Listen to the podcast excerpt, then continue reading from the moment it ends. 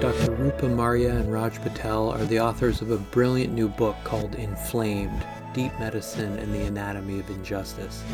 I'll be speaking with them in this episode about our current moment as another year begins, as the Omicron variant of COVID-19 rips through beleaguered cities, as climate fires in Colorado destroy almost 1,000 homes, despite there still being snow on the ground, and as we somehow still see New Year's resolutions being discussed, as they are every year without fail, even in spite of a pandemic. New Year's, though, as Antonio Gramsci wrote, is less about renewal and more about, quote, turning life and the human spirit into a commercial concern, a sort of gut check moment that's imagined to matter as part of cultivating well-being. But New Year's resolutions are a way of cultivating well-being where we end up thinking, as Gramsci put it, that, quote, between one year and the next there is a break, that a new history is beginning.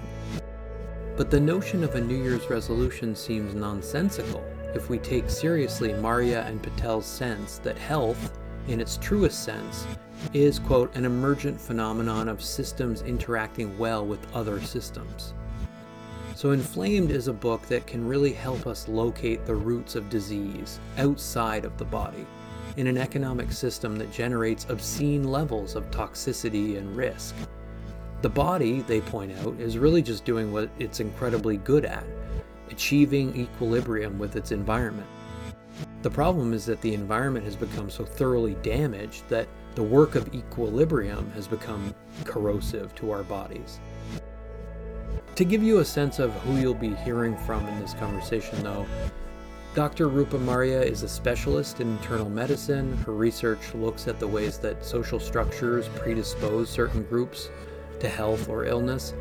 And while Rupa is central to a lot of different revolutionary health initiatives, a few I want to make sure I mention are her work on the Justice Study, a national research effort to examine the links between police violence and health outcomes in Black, Brown, and Indigenous communities, and her work on the board of Seeding Sovereignty, an international group that promotes Indigenous autonomy in response to climate change.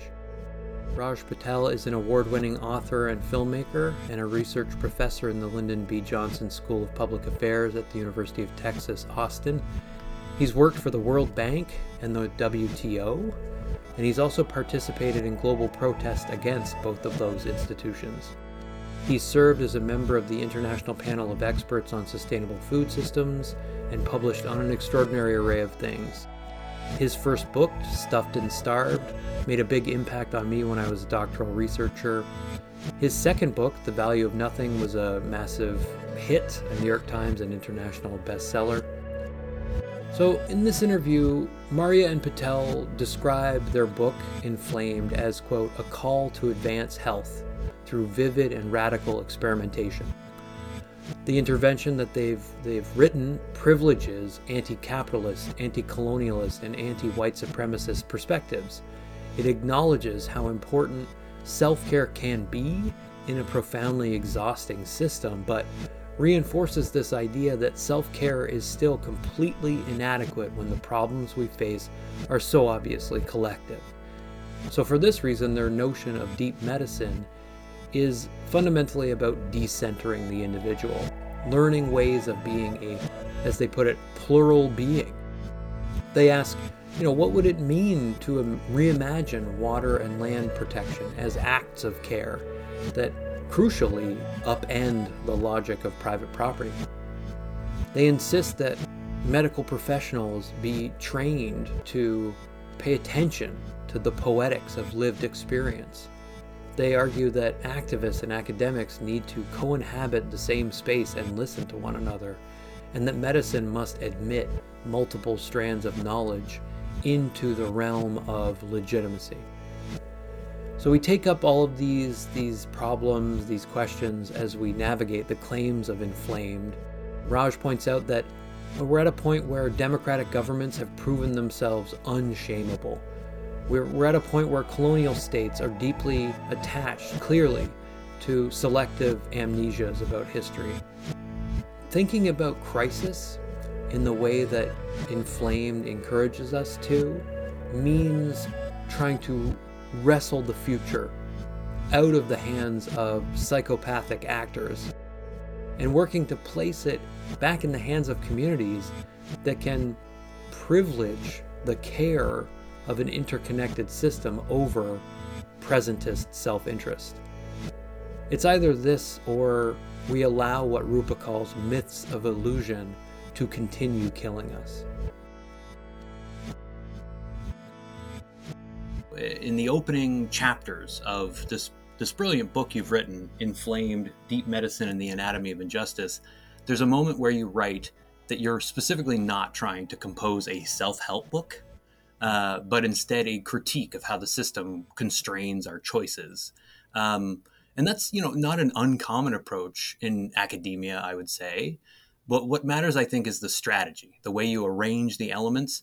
In this book, you're using data, but also metaphor, storytelling, to give this, this idea of like critical life or death goals that we need to adopt. And I wonder about strategy specifically in this moment and what you might have learned from the political and rhetorical strategies that are used in a book like The Red Deal, because in that book, I mentioned that book because there's a stated sense in that book that, quote, correct ideas are less important than ones that, quote, directly nourish our collective movements and that provide people the ability to, quote, theorize and respond to material conditions.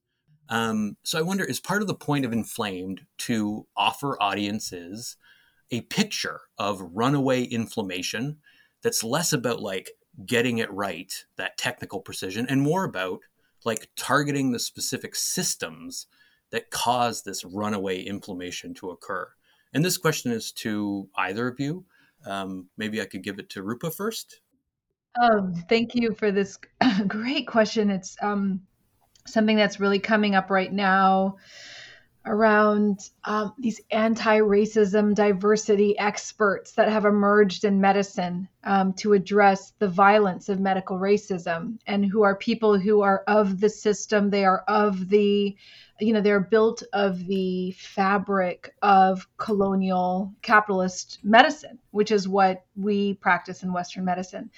And there is this reaction from Black medical students coming into their first year of medical school when they see this. And it's a very intuitive reaction that this is wrong, that this is not consonant with what's happening in social struggles that many of them are coming from, or communities that many of them are coming from.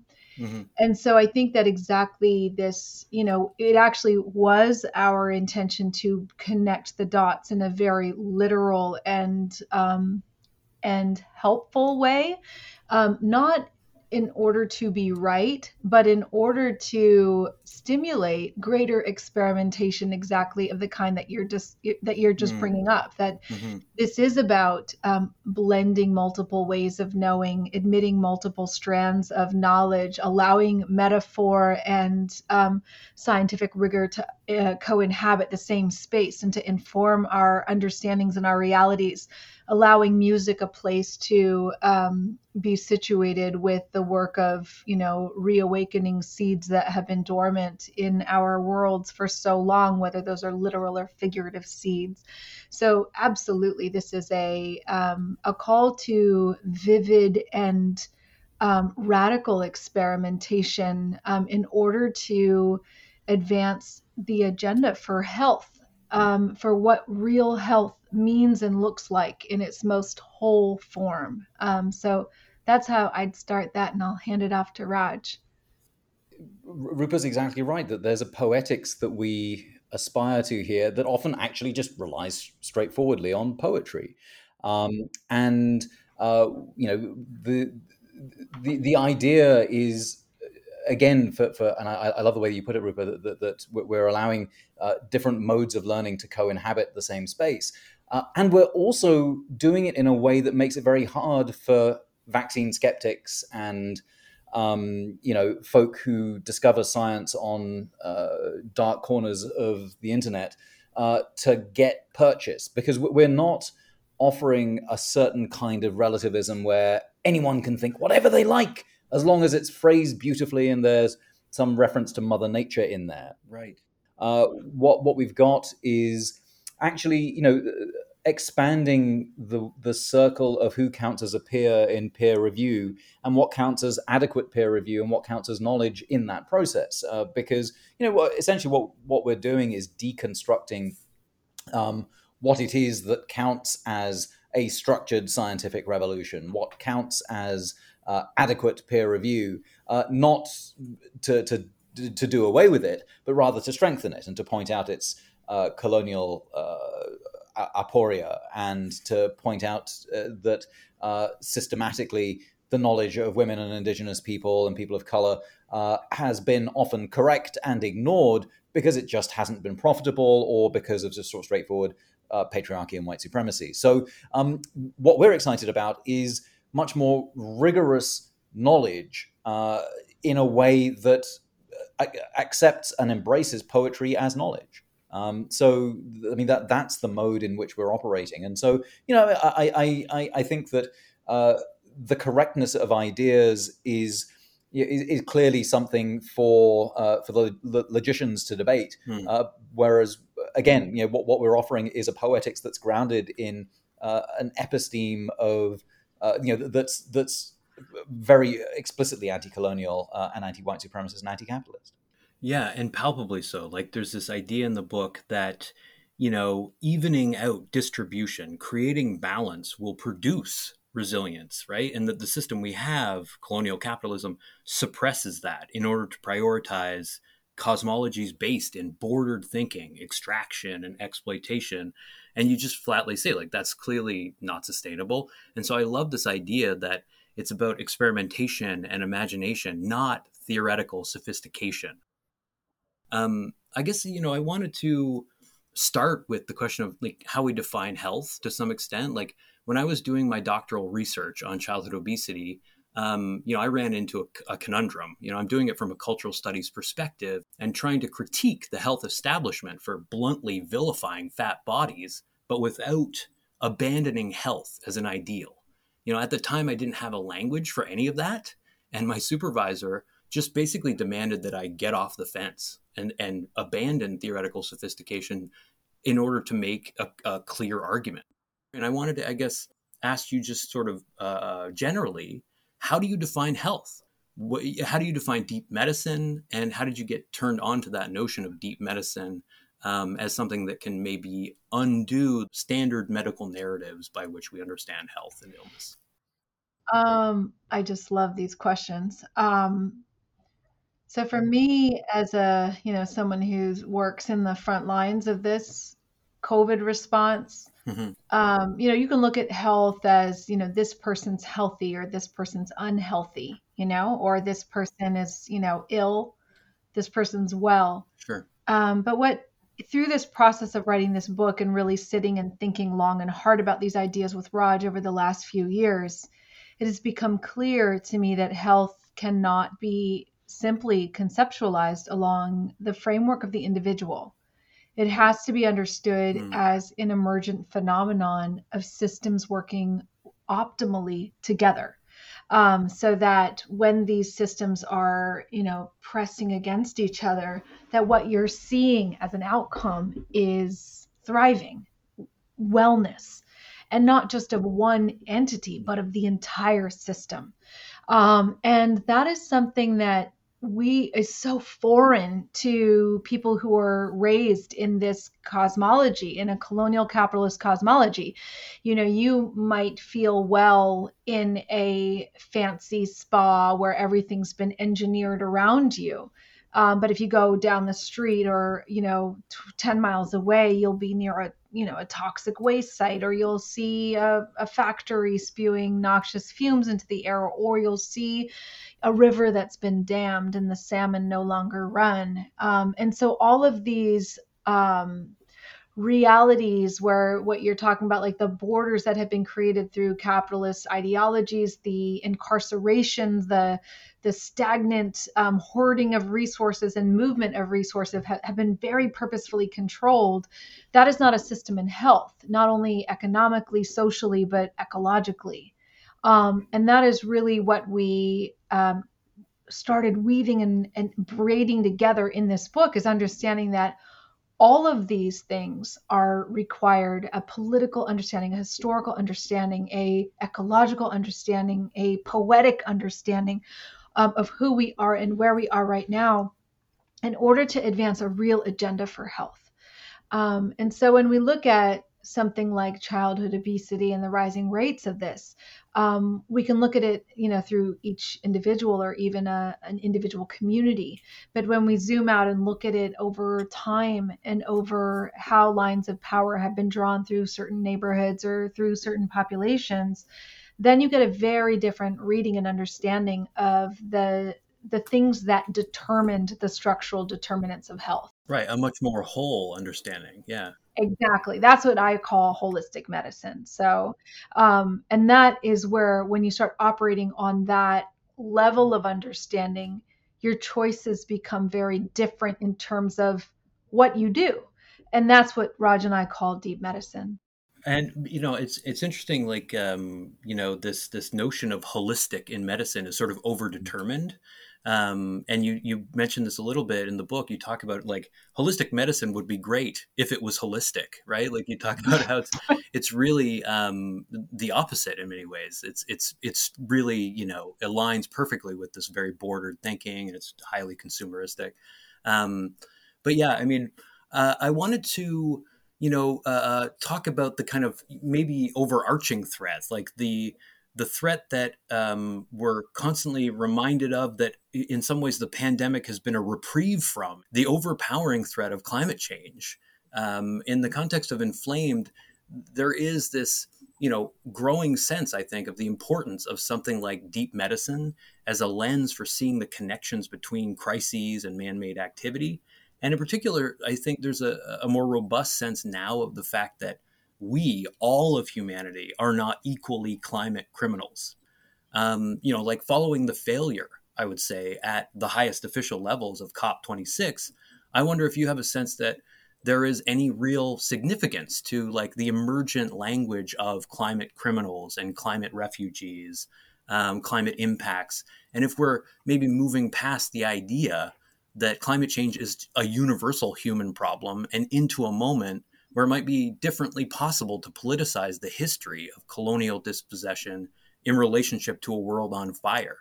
To put it in the language of the book, how can we integrate planetary health into the medical system? Raj, did you want to take this one first? Yeah, having just come back from COP26 right. And seen, and frankly have been rendered fairly depressed by it. You're right that at the highest levels of government, there are ways that so-called democratic governments have demonstrated themselves unshameable.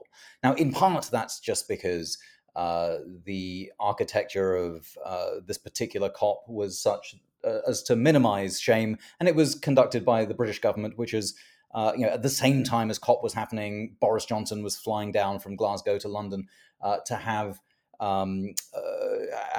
dinner at a gentleman's club where some crazy right-winger who's a climate skeptic was trying to persuade him not to bother with all that stuff happening up in Scotland. Right, so this is the context. More broadly, of course, right now we have the Indian government being blamed for walking back commitments around the end of coal. Now, I fully support blaming the fascists in India and Modi's government for supporting essentially the interests of a coal billionaire in India, a Gujarati coal billionaire who's one of Modi's friends. But it's also important to remember that the British government pulled out of India in 2020 dollars, $64 trillion. In net present value. And so, it's these kinds of selective amnesias about history and about what the planet has become and the processes through which it has become what it has become are also important to the discussion. Again, this gets back to the idea of deep medicine, whether one blames the victim or whether one understands the circumstances in which, for example, childhood obesity is not something that one blames the child or the child's parents for, but understands as an actually concerted effort to try and wring profit out of a particular community, no matter what the cost in terms of children's health. And so, when it comes to thinking about planetary health, there is nothing that cannot be co-opted. Terms like planetary health, terms like zero, net zero, these are all now terms which, when we hear them, we ought to be incredibly suspicious, because they are part of the marketing arsenal. I mean, I saw HSBC, the Hong Kong Shanghai Banking Corporation, as it was once called, this British Chinese bank, trumpeting its net zero commitment, and they plan to go net zero by 2050, I believe, but between now and 2030, hundreds of millions of people will die because of the lending that they're going to do. So, the language and the rhetoric in which the framing of planetary health is being proclaimed is definitely it should be the stuff of suspicion. But that doesn't mean that there is not, at some level, a fairly widespread understanding that the climate catastrophe is about an existential threat to the web of life as we experience it, as all humans experience it in one way or another. Now, you're right that some humans are going to be able to insulate themselves spectacularly well. The billionaires will either, bugger off to New Zealand or, hunker down in their forts or whatever it is. And the rest of us will suffer as we may. And then for folk in the global south, particularly peasants, particularly indigenous people, things are going to get very, very, very bad indeed. And so there's no universal experience of climate change. But its existential character and the need to understand colonial capitalism at its heart, and to understand that the transformation that needs to happen needs to involve an end to colonial capitalism. I mean, I think that's going to look different in every circumstance. But the diagnosis, I think, is both contextual but based on these overarching themes of recognizing the history of what colonial capitalism has wrought. Mm-hmm. And I mean, certainly, I think the notion that these governments are unshameable is particularly powerful, right? Andreas Malm writes in How to Blow Up a Pipeline that the ruling class is simply not going to be persuaded to dismantle fossil fuel infrastructure. And I definitely, I agree that net zero has become sort of the poster boy of like greenwashing. It seems to represent a kind of becoming scientific of greenwashing. But Rupa, did you want to follow up on that thread at all? Well, we're seeing this mentality at every level in society. And I'm going to bring it back to what we spoke about at the top of this discussion about medical racism. So people in medicine who are deeply committed to the ideas of dismantling racism in medicine will not actually blow up the structures in medicine that are continuing to exact harm, not only on our patients, but on our trainees. So much so that, you have Black medical students leaving these, fine universities of learning that they've worked their lives to get to become doctors, because the training is simply so racist, and the lack of understanding of the struggles of people of color, especially Black and Indigenous people in this country. And so as, those people who are most impacted, the communities that really should be centered in these issues and in this work, are becoming more vocal, more vociferous. You'll find these people who claim to be allies or claim to be in alignment. Yes, we need to do something about climate change. Oh, yes, we really should do something about medical racism. Dig in their heels and actually not show up. And that's the real, which side are you on moment that we're seeing all in every sector of society right now. And for me, as a doctor, as a health worker, as someone who sits near people as they're dying and who walks families through that process, it's unconscionable to be aware of the harm and to be, digging in one's heels on the wrong side of history. Wow. There's a lot to unpack there, but I guess, I wanted to, just for listeners that maybe aren't totally familiar, I wanted you to maybe expand on and perhaps define medical racism. I mean, in the book, you talk about how the field of medicine is profoundly white.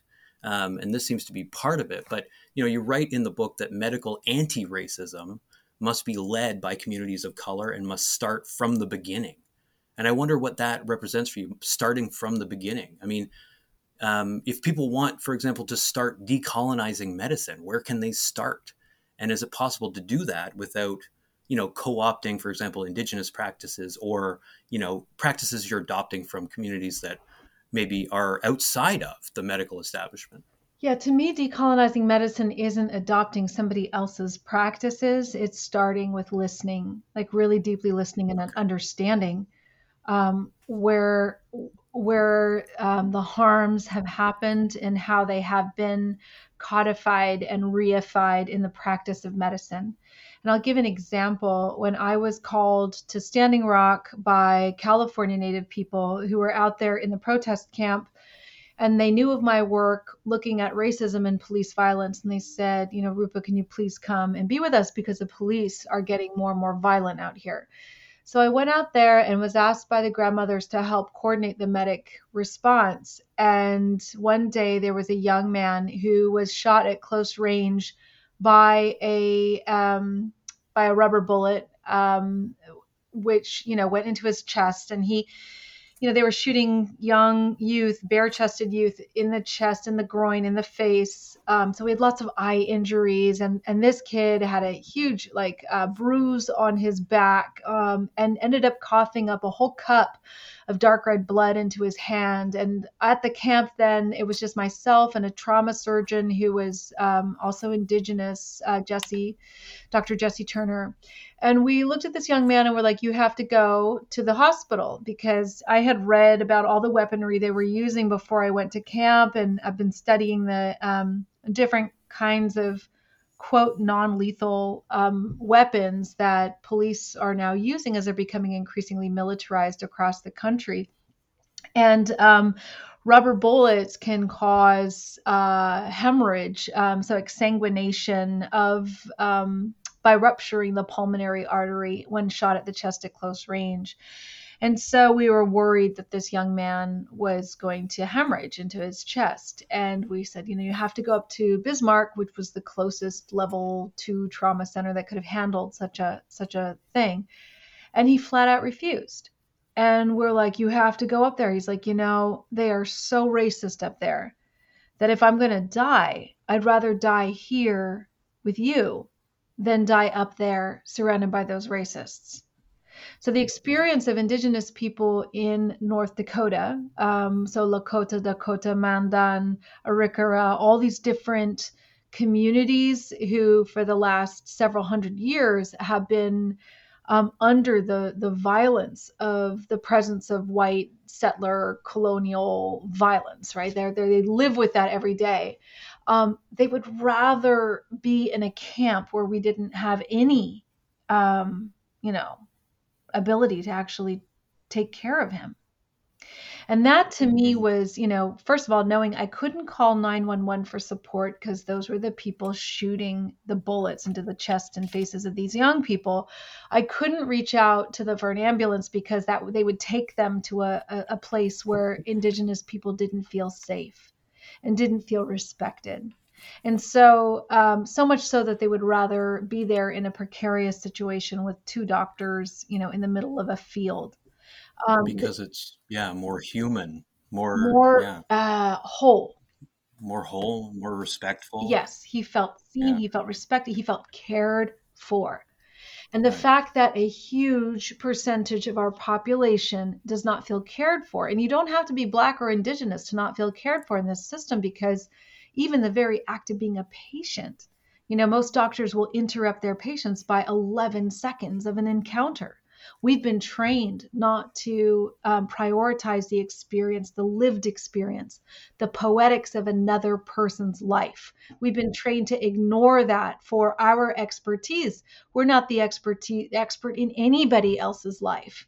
And that is, the process of decolonization is really learning to flip that on its head, to recenter your humility, your place of learning and understanding what other people's experiences are, and bringing to bear and service the things you can bring and can use. But to do that through practices of, humility, and also recognizing that people's bodies have been injured by the power structures that we're seeing in front of our faces. And they're not just, that's not a fait accompli. That's not something that happened 200 years ago. It's happening every single day. Right. As an outgrowth of the built environment. I totally agree. And I mean, just hearing you describe this idea, like it captures so much of the like passion and perceptiveness of this book, right? Like this is a book that says like the deep medicine in Black Lives Matter is knowledge of multiple forms of social division. To me, these are incredibly energizing ideas, especially as we now confront, just the incontrovertibility of the state's monopoly on the use of force, the fact of police brutality and structural racism. I mean, and beyond that, the violence of a settler colonial state that regards water protectors as threats to the bottom line, and will use whatever means necessary, right, to push through these pipelines. There are so many sobering facts in the book. And there's no shortage today of these kind of staggering details of contemporary capitalist infrastructure's destruction of life. I mean, The Economist posted on Instagram not that long ago that almost 9 million people die every year from air pollution. You talk about, for example, the fact that, if we want to move out of the tyranny of doom scrolling, we kind of need to radically reimagine healing itself, like repair. And abolition for you is like a way out, it's not about, and this is maybe like the popular conception, I don't know, of abolition. It's not about shutting down social relations or social institutions that allow life to flourish. Abolition for you is about, I think, building them up anew. And yet, in the book, and I'm getting to a question, I'm sorry, that no one imagines this situation is going to get better. No one imagines this situation is going to get better. Is part of the point of the book to get people to register that the perceived ordinariness of mass death might be part of the problem? That they should be troubled by limitless growth? If an extinction event is maybe the consequence of limitless growth? Like, is it about trying to shake up that tyranny of doom scrolling on some level and move people out of that acquiescence almost to mass death? Raj, did you have anything to say on that point? Yeah, well, I mean, just as a sort of quick coda to the idea of just co-opting indigenous practice. I mean, co-opting indigenous practice is colonialism, right? I mean, that's how colonial medicine works, is by stealing indigenous ideas and then repurposing them as modern medicine. But the practice of, the goal of this book is precisely to point out that medicine is not that, the benign force that comes alongside colonialism and sort of mops your brow after the soldiers have had their wicked way with you. But medicine is part of the same structure, and it comes freighted with the same racism, and it ignores the same practices of healing and care that the rest of colonial capitalism does, because medicine is incapable of recognizing it as it's currently constructed. But the goal of the book is not just to point out that colonial capitalism rigorously enforces its cosmology every day and requires fealty to, in the United States, for example, making children say we live in one nation under God, and that's just legally incorrect. The United States recognizes hundreds of indigenous nations, and so to say that this is one nation under God is palpably incorrect. But more than that, more than the sort of politics of unlearning, the politics of just obfuscation when it comes to sort of seeing the world around us, what we're trying to do is point out that there are practices of healing that are being that every day are being mistold. So, for example, the Indigenous Environmental Network points out that over the past decade, because of indigenous pipeline struggles, around 25% of U.S. emissions were either delayed or kept in the ground as a result of this, the direct actions that Rupa was a part of. Mm-hmm. Now, that's treated increasingly as terrorist activity, and in the United States, and obviously, you see increasingly the criminalization of protesters and water defenders. But what we're pointing out here is that the water defense and the defense of land is an act of resacralization, an act of extending an act of practicing care for the land and for future generations. Now, that act of practicing care overrides things like private property. And one of the characteristics of private property is the right to destroy it under capitalism. And what these acts of resacralization and of care from indigenous communities, but from care revolutionaries the world over, points out is that no, this isn't terrorist activity. This is care. This is love, and this is an approach to decolonizing medicine and decolonizing our planet that is about extending our capacity for care beyond people who look like us towards beings and people who do not look like us at all, beings like rivers, beings like the soil, beings like microbes. And those acts of care and those acts of memory towards ancestors and those acts of love towards future generations, suited together in a defense of land and water, are reasons to be optimistic. I mean, the book is not like we're all going to hell in a handbasket, despite the fact that, COP26's latest proposals absolutely commit us to a world that's, above 2 degrees Celsius warming.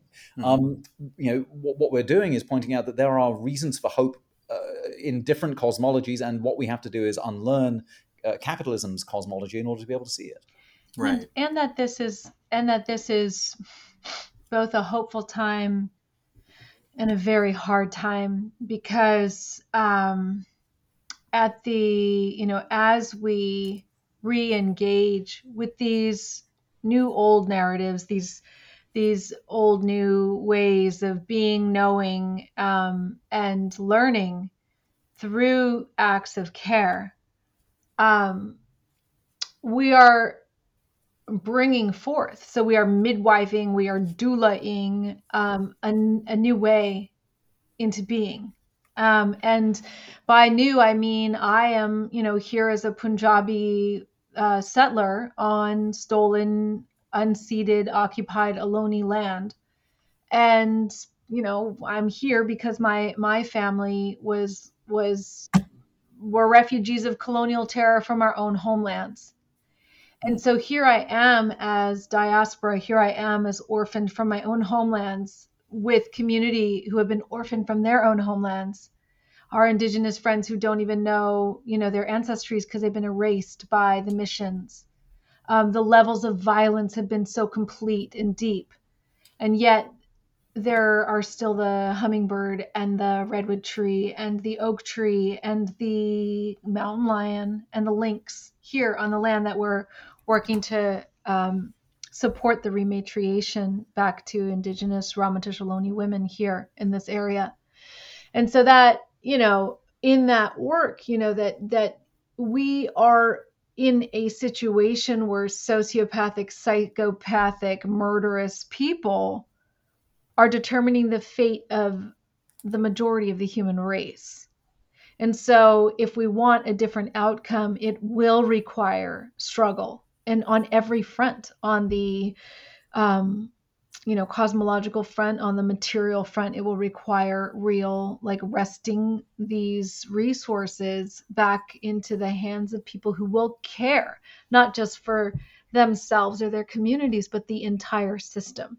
And that's why for this book, it was really important to articulate our vision of health, which is an emergent phenomenon of systems interacting well with other systems, that you can't just isolate and atomize these things, as capitalism has forced us to do around the entire globe, and that we are now living with 600 years of this knowledge system in place and intact, and we have to question and query it and push it and erode it and corrode it at every level through all sorts of different kinds of actions. And so that's, the ability to imagine the full range of what those actions can be and look like, from the tenderest act of care in mutual aid with COVID to, drilling holes into a pipeline to render it inoperable. There's all sorts of levels and ways in which we have to behave to preserve our ability to be healthy in the future. Mm-hmm.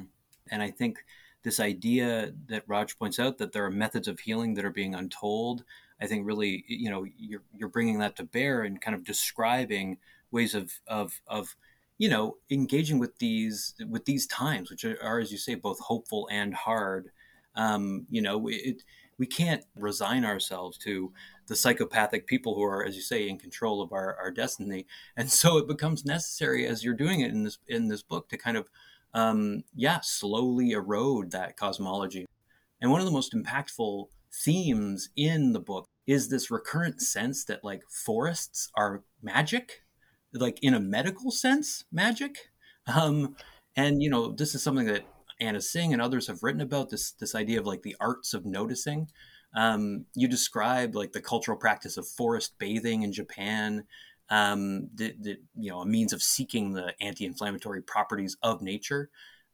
These are things that we might not be able to kind of quantify, but that our bodies in their kind of holistic intelligence seek out. And, you know, early on in the book, you say one of the maybe original sins of capitalism was to transform the forest from a home and life world into a thing that could be privately held and exploited. And I guess, you know, the first thing I wanted to ask is, like, to what extent you're invested in this idea of sort of the arts of noticing, the transformative effects of just trying to, you know, be in relationship to the land. You know, the book concludes with this beautiful dialogue in which you both relate that you've tried to cultivate a sensualist's approach to the land.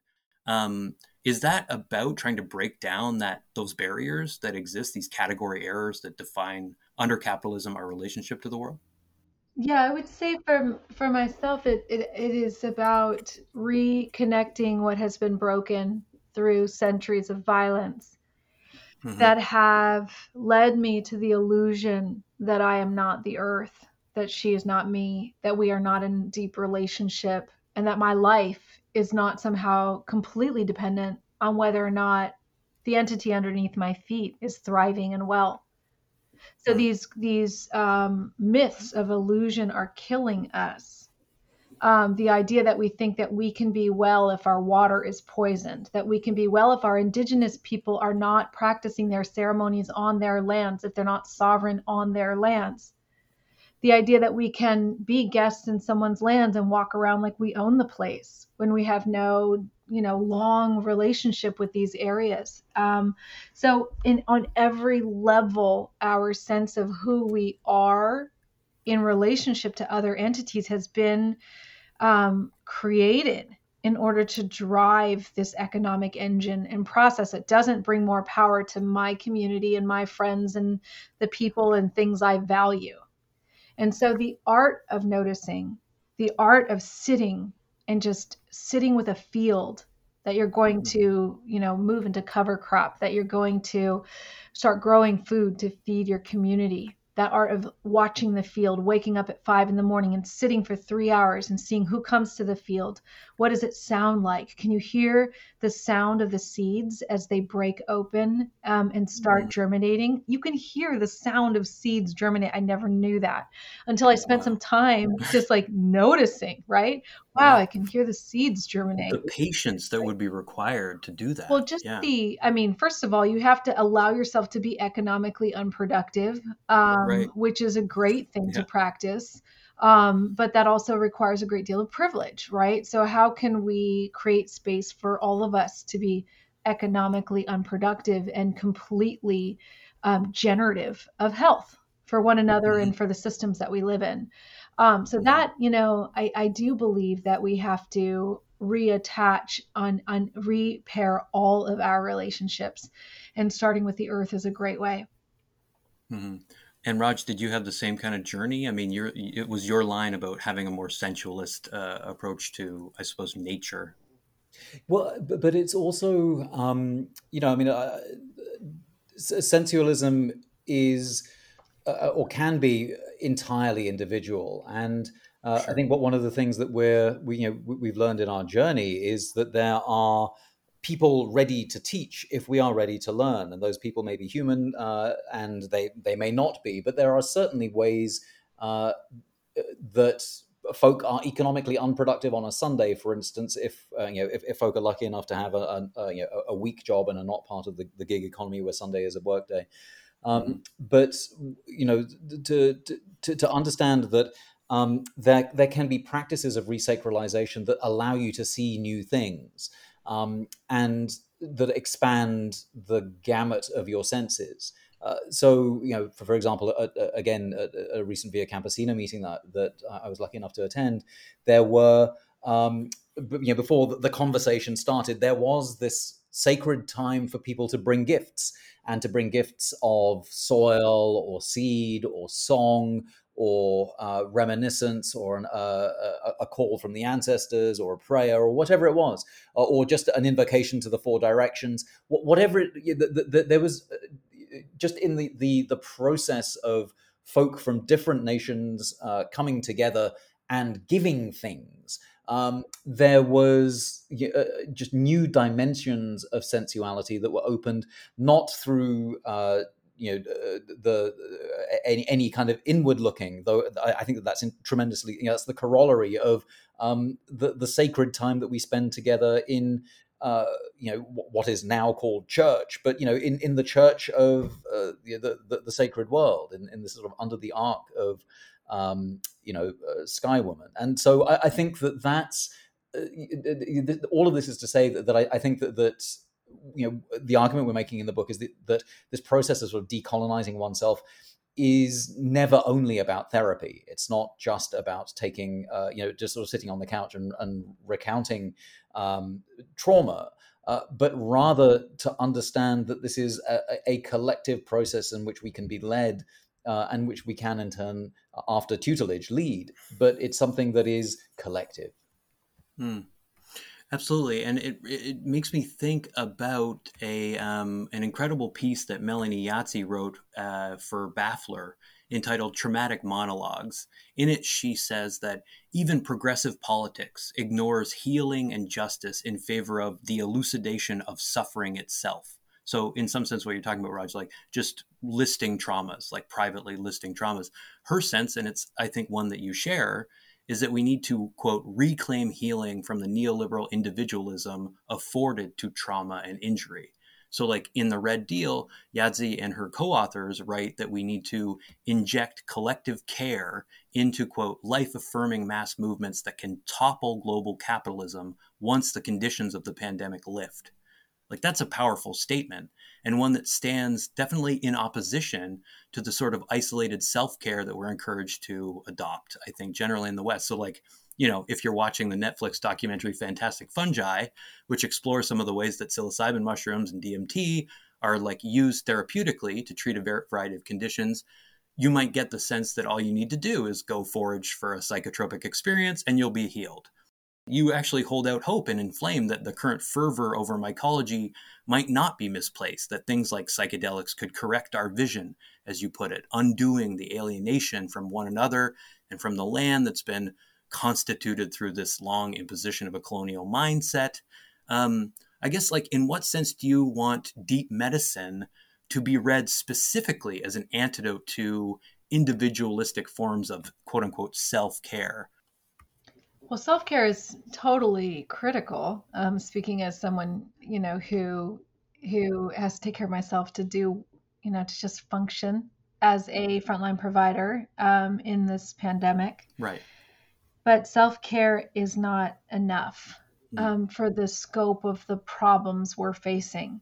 And so if we want to have different outcomes for the problems we're facing, we have to engage in deep medicine, which is, as deep ecology moves away from centering ecology as a human-centered experience, so that, ecology is viewed through the lens of the entire system as opposed to just how it can work for humans. That's deep ecology. Mm-hmm. Deep medicine is moving away from the centering of the individual and understanding that we have to work for the whole system to be healthy, because you can't leave the global south unvaccinated and expect that this pandemic is going to end. And when you talk about, when we get over the pandemic, I don't really see how this is going I don't really understand what the end game is. Mm-hmm. You know, I think the CDC just this week said, oh, we're not working for herd immunity anymore. Right. You know, we haven't gotten enough people vaccinated, and now we don't have enough people with booster shots. And now there's 80% of the deer that are being tested are now a deep reservoir for this virus, which means it'll continue to mutate in these deer and then pop over to humans, perhaps. Unbelievable. You know, and mm-hmm. so this is the new normal, and we will learn how to move and manage. And through that, we can see opportunities to practice different kinds of care. And that with the lack of care, leaving people out of the umbrella, out of the circle, we'll just continue to harm ourselves. And that's, you know, that's what we're seeing with this pandemic. Mm-hmm. Raj, did you want to follow up on that? Yes. I mean, I think, you know, we certainly take aim at wellness.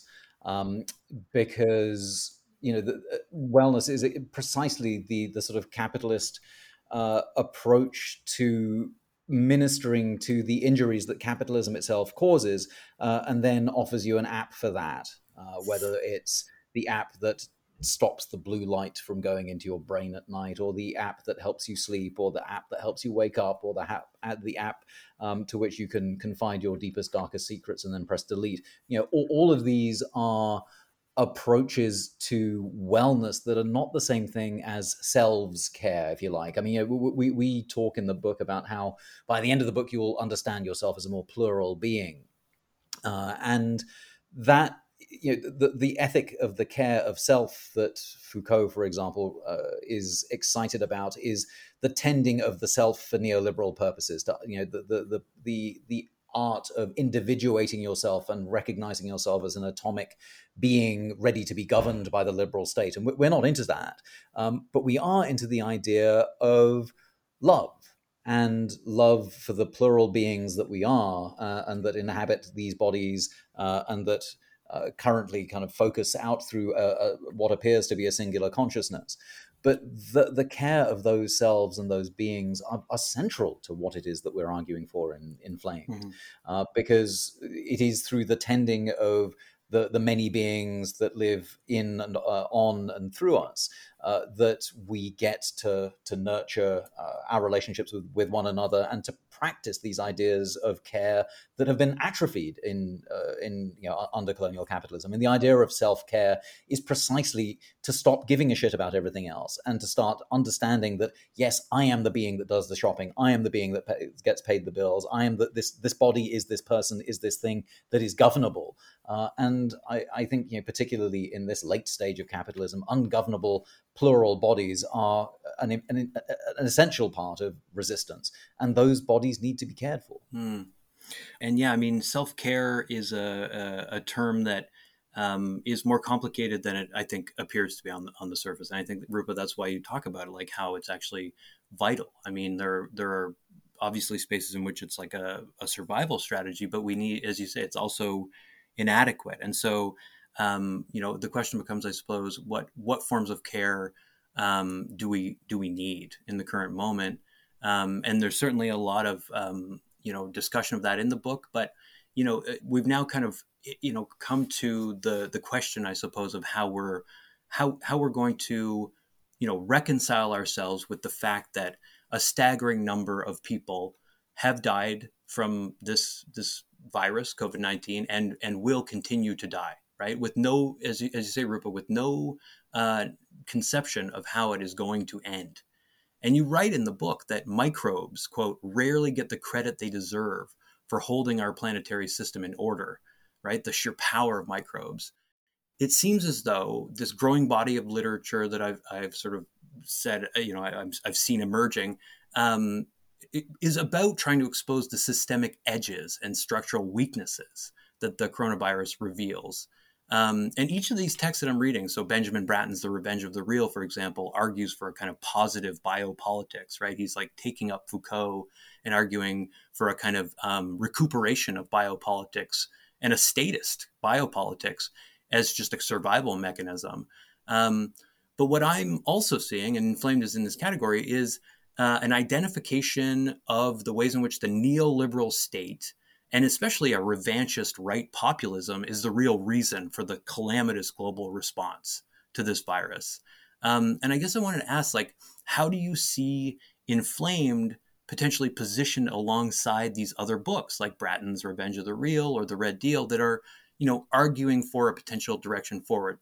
Do you think you're conceptualizing, for example, of the exposome and the ways that our built environment is governed by a colonial mindset, a sense of supremacy over life, might offer a specific sort of explanatory power?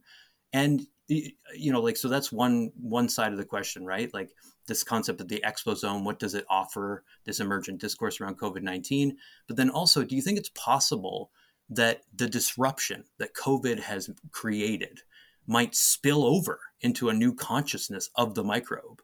I think it's too early for me to understand where this book will be situated amongst these other, really important works coming out. That's fair. But I will say that what we hope to do is offer a way of connecting the dots that will provide a map, or at least a multilingual cartography of what is required for health, so that we don't become satisfied with masking and vaccination when what we need is a systems overhaul, so that we don't assuage ourselves that, we did good enough. We just lost millions of people, right?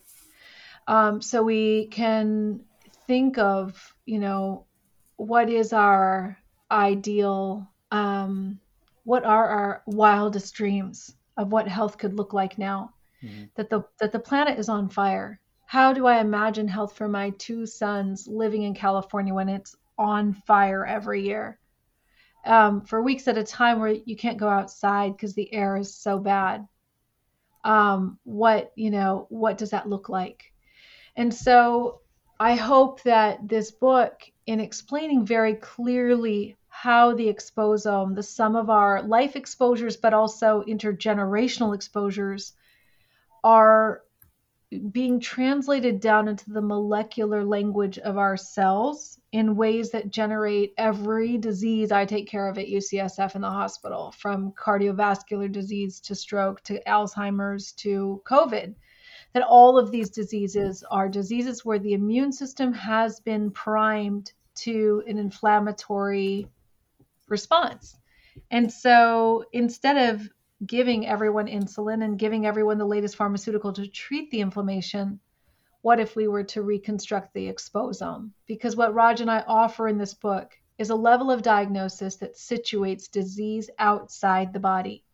That we're not saying our bodies are unwell. Our bodies are doing what they were designed to do, which is to harmonize with our environment. And if our environment has been structured through colonialism, through white supremacy, through patriarchy, through capitalism, our bodies will be sick in this very patterned way. And so as we move forward and dreaming a new world, as this world collapses and we start to see the systems, heaving, can we be more purposeful and thoughtful and active in saying, actually, no, that's not acceptable, because that will doom my family and all of my community to diabetes, to obesity, to Alzheimer's. We won't accept that air pollution here. We won't accept that dam here. We won't accept the death of our salmon. We won't accept the pollution of our water. We won't accept the degradation of our women. So when we can start to see how each concession has brought the summation of a complete system of inflammation, then we can start taking back those things and saying, actually, that was a step too far. This is a step too far. We're taking this back. We're taking this back. And what that looks like is, recombining, deciding together that together, none of us are well if the water is unwell. None of us are well when the earth is sick. None of us eat well when the soil has been poisoned. And so if we want to be healthy, it's not just who has access to the to the doctor and the pharmaceutical company who can get the drugs to mitigate the harms of these, but that there's a much simpler way of doing it, which is to not screw up the exposome in the first place. Pull at the root, right? In this abolitionist kind of way, rather than merely reacting continuously. I mean, this notion of multilingual cartography is so evocative and reminds me of a I think maybe my favorite line in the entire book, Rupa, during the dialogue, where I think you say, the identity that feels the most whole is the most fluid, right? And it seems to align with this larger kind of conception of plurinationalism, right? Like a borderless sort of way of approaching social reality, basically. So yeah, one of the things that I was hoping we could talk about is the importance of storytelling, as you conceive it in the book. Sylvia Winter has this elaborate theory of how humans are both biological beings and storytelling animals. She argues that emphasizing one over the other just doesn't make any sense. And Inflamed, in some ways, is arguing the same thing. You describe the relationship between stories and social memory within indigenous communities. You talk about and this is like maybe the most interesting, I mean, that's, you know, a really powerful idea, but the thing that I guess I resonated with most in some ways is the emphasis in the book on the importance of visions of care and repair, just broadly, and the need to kind of push those visions toward justice, because I've been reading a number of books that are part of this, you know, genre of climate fiction or cli-fi, that are trying to offer visions of, in some cases, disaster, but in other cases, care and repair. You know, Amitav Ghosh's Gun Island is an example, or Kim Stanley Robinson's Ministry for the Future. I think one of the things that Robinson and Ghosh both do is to help us visualize the uneven impacts of climate change and the role of capitalism in just like keeping the incinerator running. Right. I read this one line from Inflamed that made me think of, in particular, of Ministry for the Future, where you write that climate change wrought through racism will be felt through the skin. You know, when I read that line, all I could think about was the first chapter of Kim Stanley Robinson's book, in which victims of a wet bulb event describe being turned into cooked things themselves.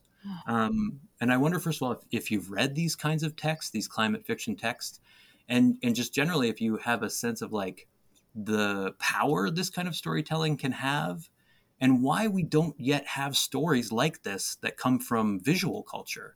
Like, why hasn't visual culture caught up to climate fiction, do you think? Oh, that's really interesting. I have no idea why visual culture and even musical culture. So like, there's so many realms of our imagination that haven't been engaged. But the storytelling is so critical, and it's happening. You know, hundreds of people died of heat last year in the Northwest. They died of heat, and that is again, and it sets off an inflammatory cascade in the body. Literally cooking. And we saw this in San Francisco when we had, 2 days where it was 106 degrees, two days in a row.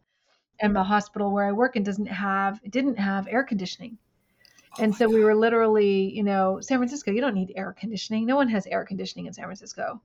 But these 2 days where it was 106 degrees, 2 days in a row, the emergency room was lined with people. And we saw people come in, with heart attacks who had totally normal coronary arteries. We saw people coming in who were otherwise healthy, who had bone marrow failure because of the temperature. And that was just wild to see how this experience was being written in the body. And so I don't know why we don't have that storytelling. I think there's been a great sense of, the hugeness of the problem, that it's hard for people to grasp it.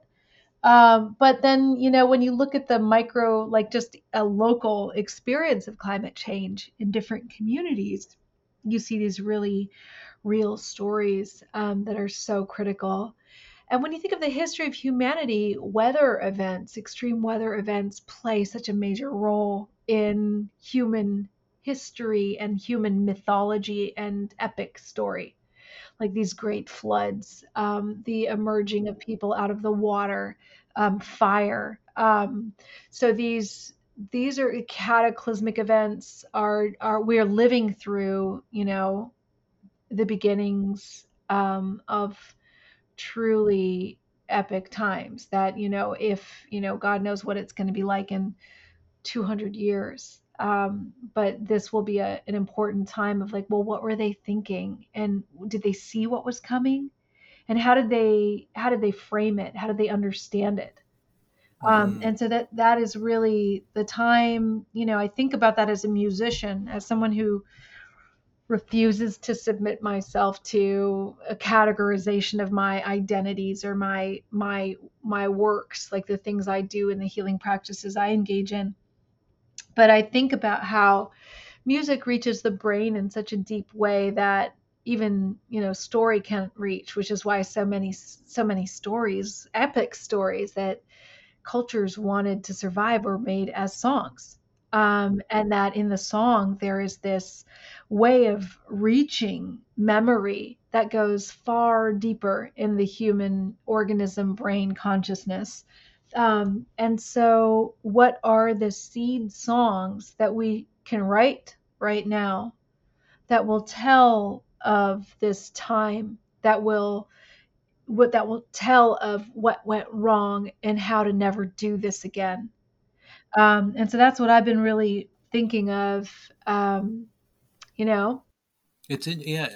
And I'm genuinely, I've started an essay myself on the music of climate change.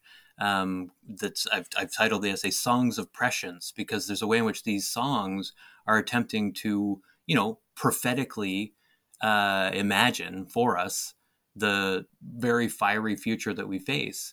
And, so I share that desire for a musical language to convey like climate anxiety and potentially hope or anger. And it does seem to be emerging, but sort of slowly and at the same time as a different sort of musical language around climate change that is primarily about like what I feel is a kind of vacuous spiritualism, like Love Song for the Earth, for example, this collaborative song, like, those are lovely, but they don't actually engage with climate anxiety in any real way. And I think music that does that could, as Imre Zeeman and Nicholas Brown put it, synchronize us into a social body. Mm. I'm sorry to keep you. No. This was great. Thank you. Thank you for making the time. Thank you so much.